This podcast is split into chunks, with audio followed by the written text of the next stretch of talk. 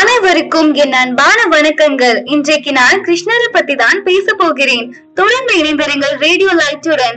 கிருஷ்ண ஜெயந்தி நாம் எதற்காக கொண்டாடப்படுகிறோம்? கிருஷ்ணர் பிறந்த நாளை தான் நாம் அனைவரும் கிருஷ்ண ஜெயந்தியாக கொண்டாடப்படுகிறோம். கிருஷ்ண அவதாரம் எதற்காக தெரியுமா மக்களே? கிருஷ்ண அவதாரம் கம்சன் என்னும் அசுரனின் தங்கை தேவகி அவளுக்கும் வாசுதேவருக்கும் திருமணம் நடந்தது. அப்போது கம்சா உன் தங்கையின் வயிற்றில் பிறக்கும் எட்டாவது குழந்தை உன்னை கொள்வான் என வானத்தில் ஒளி வந்தது.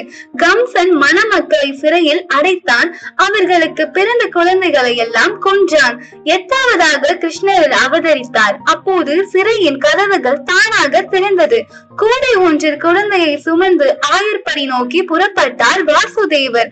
யமுன நதி வழிவிட்டது யசோதை நந்தகோபால் தம்பதியிடம் கிருஷ்ணரை ஒப்படைத்தார். அவர்களுக்கு பிறந்த மாயா என்னும் பெண் குழந்தையை எடுத்து வந்தார். தங்களுக்கு பெண் குழந்தை பிறந்ததாக கம்சனிடம் தெரிவித்தார் வாசுதேவர் வழக்கம் போல் அவன் குழந்தையின் கால்களை பிடித்து சூழ்ச்சி எரிந்தான் அக்குழந்தை துர்க்கையாக காட்சியளித்து அடே மூடனே உன்னை கொல்ல பிறந்தவன் ஆயர்படியில் வளர்கிறான் என எச்சரித்து மறைந்தார் அதன்படியே கிருஷ்ணரால் அசுரன் கொல்லப்பட்டான். தீயவர்கள் அழைக்கும் நல்லவர்களை காக்கவும் யுகந்தோறும் நான் அவதரிப்பேன் என்று நியதியின்படி அது அதர்மம் தலையடிக்கும் போதெல்லாம் பூமியில் கிருஷ்ணர் அவதரிக்கிறார்.